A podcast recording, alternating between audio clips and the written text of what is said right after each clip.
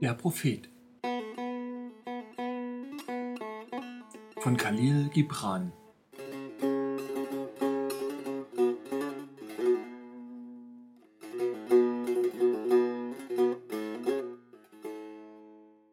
Von der Ehe.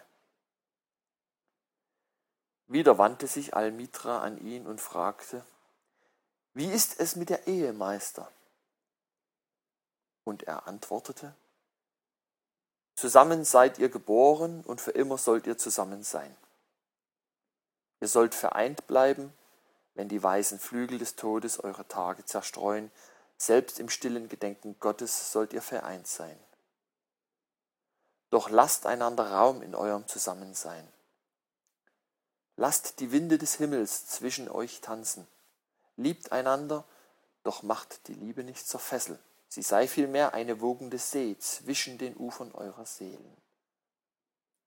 Füllt einander den Becher, doch trinkt nicht aus dem gleichen Gefäß. Teilt euer Brot miteinander, doch esst nicht vom selben Leib. Singt und tanzt zusammen und seid fröhlich, doch wahrt eure Eigenständigkeit. Seid wie die Saiten einer Laute, die einzeln stehen, auch wenn die gleiche Musik auf ihnen ertönt.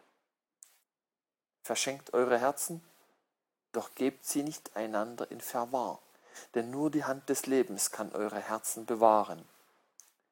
Steht zusammen, doch nicht zu nah beieinander, denn auch des Tempels Säulen stehen einzeln und weder Eiche noch Zypresse gedeihen im Schatten des anderen.